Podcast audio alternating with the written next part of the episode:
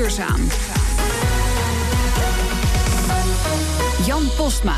Het is de grootste commerciële getijden-stroomcentrale ter wereld en hij staat bij de Oosterscheldekering. Er is al een jaar proef gedraaid en nu gaat hij draaien voor het EGI. Hans van Breugel is de CEO van Tocardo, de bouwer van de centrale. Welkom.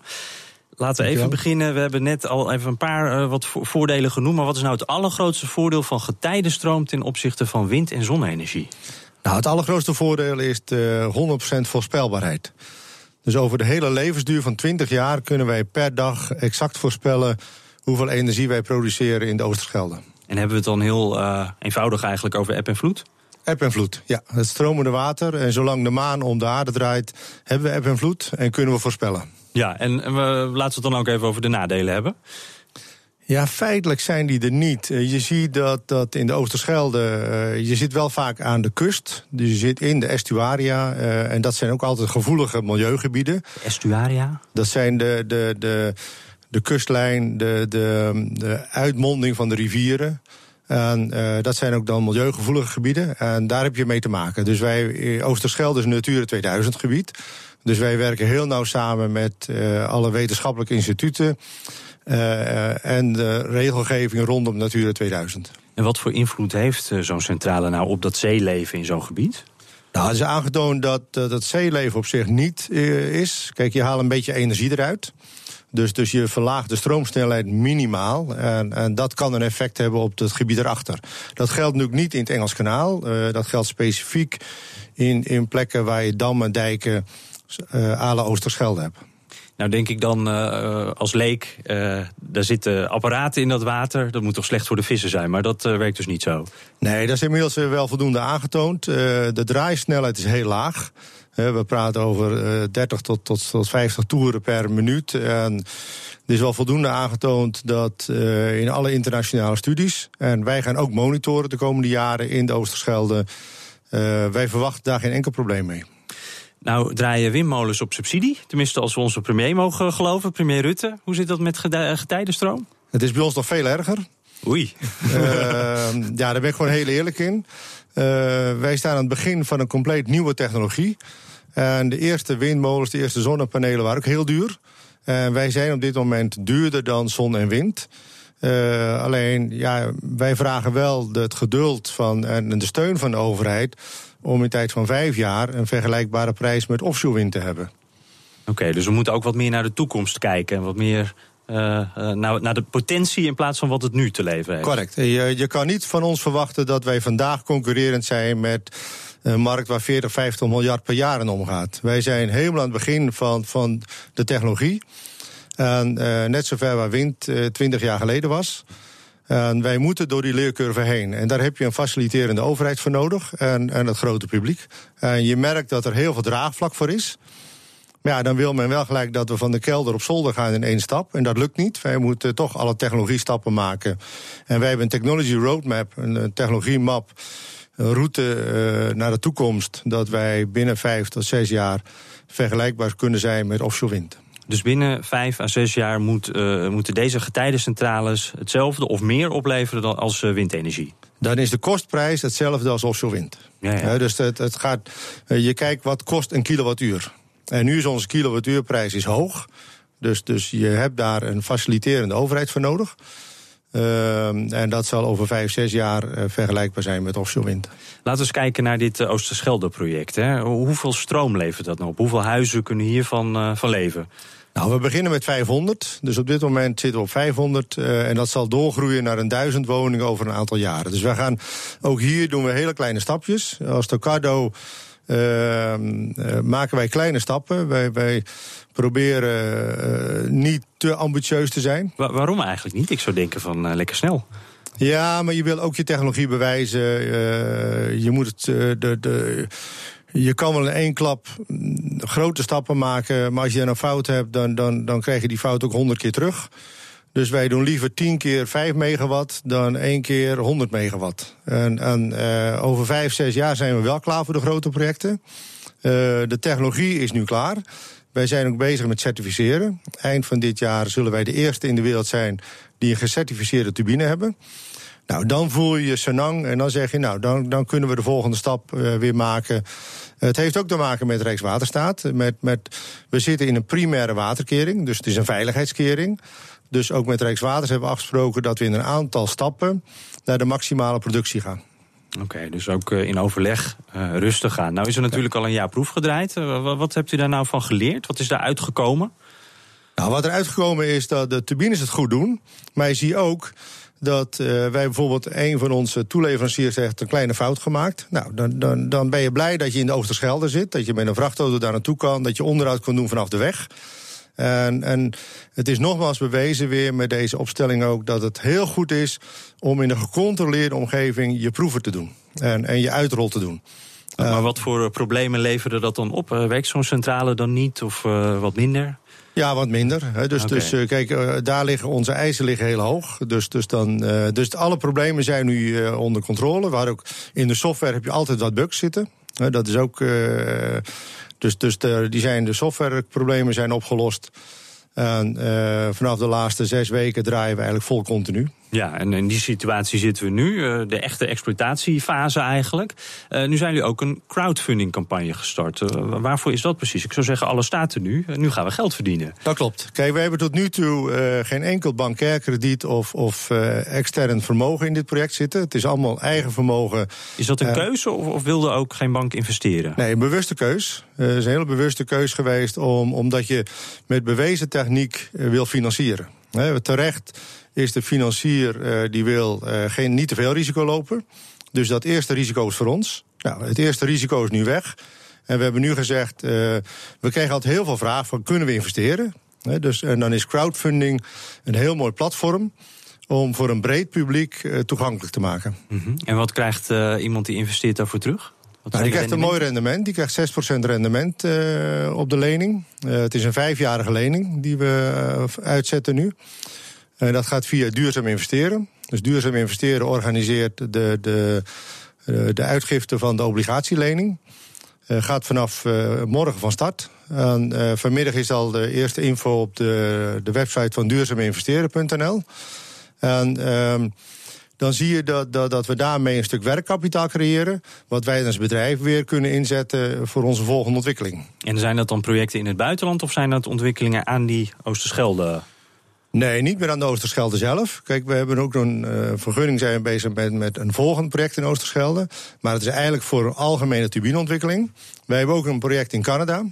Uh, wat wij volgend jaar moeten leveren. En daar zitten we nu midden in de engineeringsfase. Wij hebben nu negen vacatures in het bedrijf. Dus, dus we groeien ook weer snel. Omdat we zien dat in Engeland en Canada is heel veel vraag. En zoals het er nu naar uitziet, zal 2018 een heel druk jaar worden voor Tucado. En dan, ja, dan moeten we nu op voorbereiden en nu weer op investeren. En nu is die Oosterschelde getijdencentrale nog de grootste commerciële ter wereld. Maar als ik u zo hoor, is dat niet zo lang meer zo. Nee, maar onze concurrentie zit niet stil. Uh, onze concurrentie is eigenlijk gelijk naar multi-megawatt turbines gegaan. Dat hebben wij al bewust heel niet, ge, niet gelijk gedaan. grotere turbines? Ja, hele grote turbines. Onze turbine is nu 250 kilowatt. En wij zeggen al tegen onze klant... 4 keer 250 kilowatt is ook een megawatt. En dan maak je, heb je veel minder risico op je turbine. Uh, daar worden nu in, in Engeland en in Canada... ook van onze buitenlandse concurrenten... zijn daar nu aan het installeren. En, uh, dus, dus er worden grotere projecten nu uh, neergezet. En dan hopen we in 2018 een stokje weer over te nemen. Maar het, qua aantal turbines zijn we zeker op dit moment ook de grootste. We hebben nu tien draaien.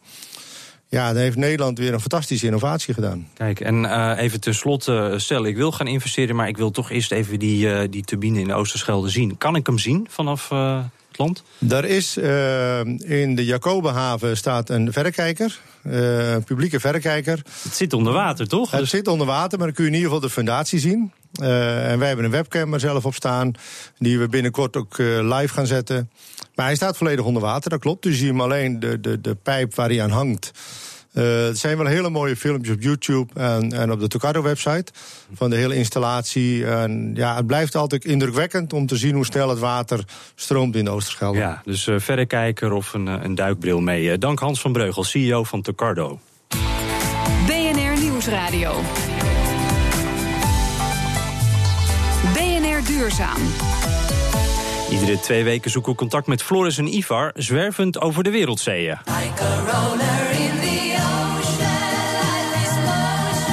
En dat doen ze onder deze fantastische soundtrack. Uh, uh, op zoek naar duurzame oplossingen in de uithoeken van onze planeet. Ivar Smits, waar zijn jullie nu? Ja, goedemiddag Jan. Floris en ik zijn uh, nog in Schotland. We zijn net aangekomen in Oban in West-Schotland... waar we aan een stevige stijger liggen, want er wordt storm verwacht morgen. Oh, dus dat wordt een onrustige nacht voor jullie uh, vannacht? Uh, ja, waarschijnlijk wel, maar dat, ja, we zijn blij dat we goed vast liggen, want... Uh, de ankerplaats waar we net vandaan komen was wat minder beschut. Ah, Oké, okay, dat is dan in ieder geval goed om te horen. Dat jullie in ieder geval wel veilig zijn. Jullie hebben een bezoek gebracht aan het Findhorn Eco Village. Wat was dat precies? Dat klopt, ja. Uh, ja je spreekt uit als Vindhoorn, weet ik inmiddels. Oh, kijk, um, ja. En het, ja, dat, uh, uh, het was eigenlijk heel, heel interessant. Wij verwachten een village, dat wil zeggen duurzame huis. Nou, die hebben we zeker gezien. heel interessant dat um, ja, moderne nieuwbouwhuizen, de nieuwste huizen, waren echt net klaar. Denk aan zonnepanelen, denk aan warmtepompen, denk aan afvalrecycling, denk aan moestuintjes, dat soort dingen. Maar 40 jaar geleden zijn ze daar al ruim 40 jaar geleden begonnen op een oude Air Force base, mind you.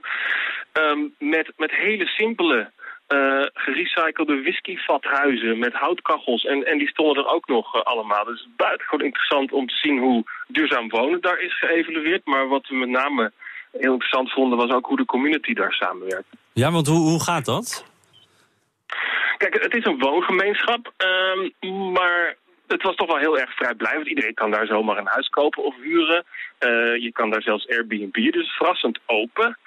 Daar ging het ook een beetje naartoe met het idee van... goh, is dat niet beklemmend dat je zoveel dingen samen moet doen? Maar nou, dat viel eigenlijk wel mee. Het leek, het leek vooral gezellig. Heel veel mensen die bewust bezig zijn met elkaar, met duurzaamheid. Ook veel meditatie en spiritualiteit. Nou ben ik zelf daar misschien wat te nuchter voor. Het klinkt een beetje um, hippie-achtig. Uh, moeten we allemaal gaan mediteren ja. om de planeet te redden? Ja, nou dat, dat, dat was precies mijn indruk ook. En nou, ik denk dat sommige mensen dat, uh, dat doen en daar heel veel baat bij hebben. Ik weet niet of het nodig is. Ik denk dat het heel, uh, heel goed is om daar eens naartoe te gaan om te kijken wat, wat daar gebeurt. Ik denk dat heel veel oplossingen die ze daar in de woonomgeving hebben toegepast... ook gewoon prima in allerlei andere huizen zijn toe te passen. Um, maar met name die, uh, die deelspirit, um, zeg maar jezelf wegcijferen voor de ander... meehelpen in de, in de tuin, het het, het, delen van spullen, het delen van auto's. Er was daar gewoon een schuur waar allerlei spullen gewoon lagen. Die kon je gewoon gebruiken. En de, de gemeenschap controleert elkaar in die zin. Echt, uh, ja, ik vond het een heel, heel interessant bezoek. Ja, en dan kan je dat mediteren ook wel links laten liggen natuurlijk. Uh, even, even kort nog, uh, wat is jullie volgende halte? Um, ja, we gaan verder naar het zuiden. hopelijk wordt het weer wat beter. Um, we gaan in ieder geval nog op zoek naar een duurzame whisky-destilleerderij. Er zijn er honderden hier in Schotland en al eeuwenlang doen ze dat. Dus ook daar zijn ontwikkelingen. Um, en daarna willen we richting Ierland. We hebben nog niet concreet een, een, een doel, maar wellicht dat de luisteraars zijn met, uh, met tips. Benader ja. ons vooral via onze site ook, salisforsustainability.nl. Ja, zeker. Uh, ook tips over drankjes uh, mogen dat zijn, denk ik. Uh, dank Ivar en ook natuurlijk Floris vannacht. alle hands aan dek, de Sailors for Sustainability. Ja, straks veel schoonmaakmiddelen in de supermarkt hebben een eco-label. Maar echt milieuvriendelijk zijn ze niet. Dat kan veel beter, zegt mijn volgende gast. BNR Nieuwsradio. BNR Duurzaam. Het is een rare paradox. Schoonmaakmiddelen maken misschien dan wel je huis schoon, maar ze vervuilen de rest van de wereld. Dat kan anders, dacht Marcel Belt van Marcel's Green Soap. Zijn schoonmaakmiddelen beloven drie dingen. Het ruikt fantastisch, het maakt geweldig schoon en 100% natuurlijk. Marcel Belt, welkom. Dankjewel. Wat is er nou mis met die gewone schoonmaakmiddelen? Ja, gewone schoonmaakmiddelen, en dan hebben we het over zo'n 95% van de markt, die, uh, die worden van aardolie gemaakt. Nou, aardolie is een uh, niet hernieuwbaar ingrediënt, zoals we allemaal weten. En uh, ja, ik vind dat niet goed. Ik vind dat we dat ook van plantaardige zeep kunnen maken. En daar ben ik mee begonnen. Want op wat voor manier vervuilt die, die aardoliezeep de wereld? Aardolie is een uh, niet hernieuwbaar ingrediënt. Dus uh, op een gegeven moment maak je op die manier de aardolie uh, op. Ten tweede worden er vaak ook chemische ingrediënten toegevoegd. Of ingrediënten zoals chloor, parabenen, ammonia, zuur.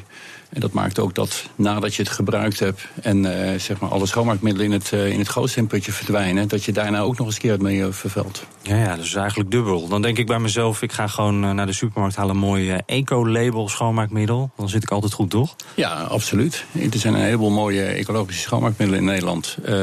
dus dat zou ik zeker toejuichen. Het is volgens nog vrij klein en vrij beperkt. Ongeveer zo'n 4, 5 procent van de markt. En ik denk dat dat uh, veel meer kan worden. Ja, want uh, hoe verhoudt uh, uw schoonmaakmiddel zich dan tot die andere eco-label schoonmaakmiddelen? Wat maakt deze anders? Nou, qua duurzaamheidsprofiel uh, lijkt mijn product heel erg op, uh, op die andere producten. Dus ik ben net zo uh, biologisch afbreekbaar en, net zo natuurlijk als, als bijvoorbeeld een Ecover of een Sodasan of dat soort merken.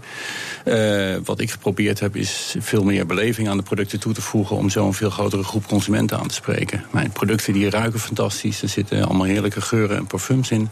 Ze maken geweldig schoon, dus ik, ik gebruik echt veel zeep om te zorgen dat ze lekker schoonmaken. Zodat iemand die nu zeg maar een aanmerk gebruikt en naar mijn merk over zou stappen, zeker niet teleurgesteld wordt wat schoonmaken betreft, wat geur betreft en wat hele productbeleving betreft.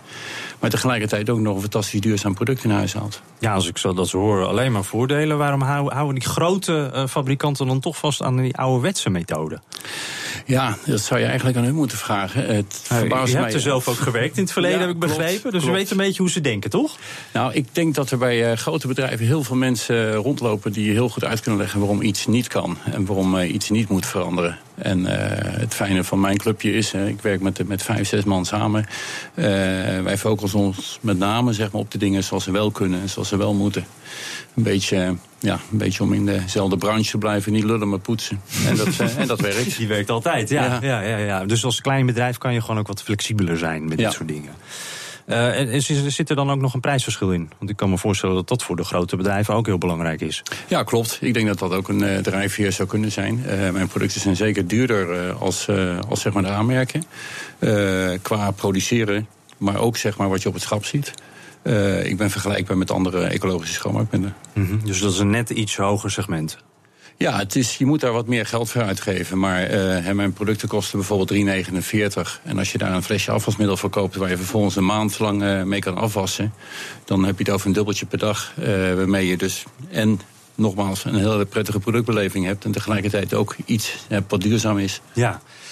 Nou is dit natuurlijk allemaal groen, hebben we net gehoord. maar op een of andere manier is er dan altijd toch wel weer iets... waardoor het dan toch weer net niet helemaal super goed voor het milieu is palmolie. Dat zit er wel in, hè? En dat is dan weer slecht voor de regenwouden. Hoe, hoe, hoe, vang je dat op? Nou ja en nee, maar ik, uh, ik, ik hoor en lees en weet de kritiek over palmolie. Ik heb uh, RSPO-palmolie. Dus dat is de Round Table of uh, Sustainable Palm Oil. Dat klinkt duurzaam. en die houden zich inderdaad bezig met het, met het sourcen van palmolie... waar geen regenwouden voor gekapt zijn.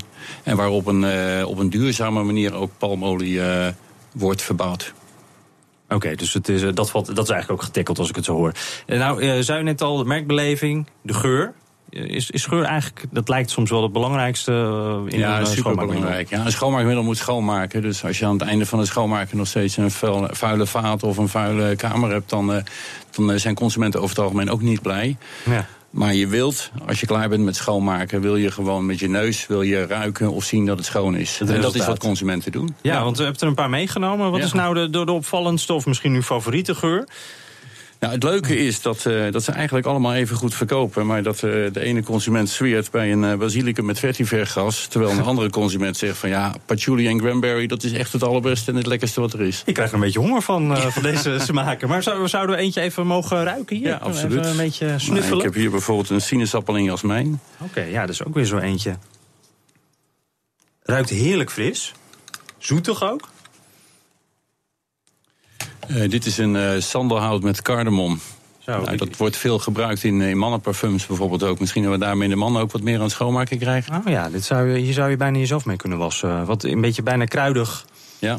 Ja, Oké, en ook echt hele andere geuren dan, dan wat we eigenlijk in de supermarkt ook zien. Hè? Dit is niet eh, de citroen of uh, de lavendel. Nou, veel gehoorde kritiek of opmerking van consumenten waar ik mee gesproken heb het afgelopen jaar is van ja, het ruikt altijd heel erg chemisch. Dus dan heb ik mijn huis schoongemaakt en dan heb ik echt het gevoel dat het chemisch ruikt. En dan heb ik het niet eens over het chloor wat, wat door het toilet wordt gespoeld.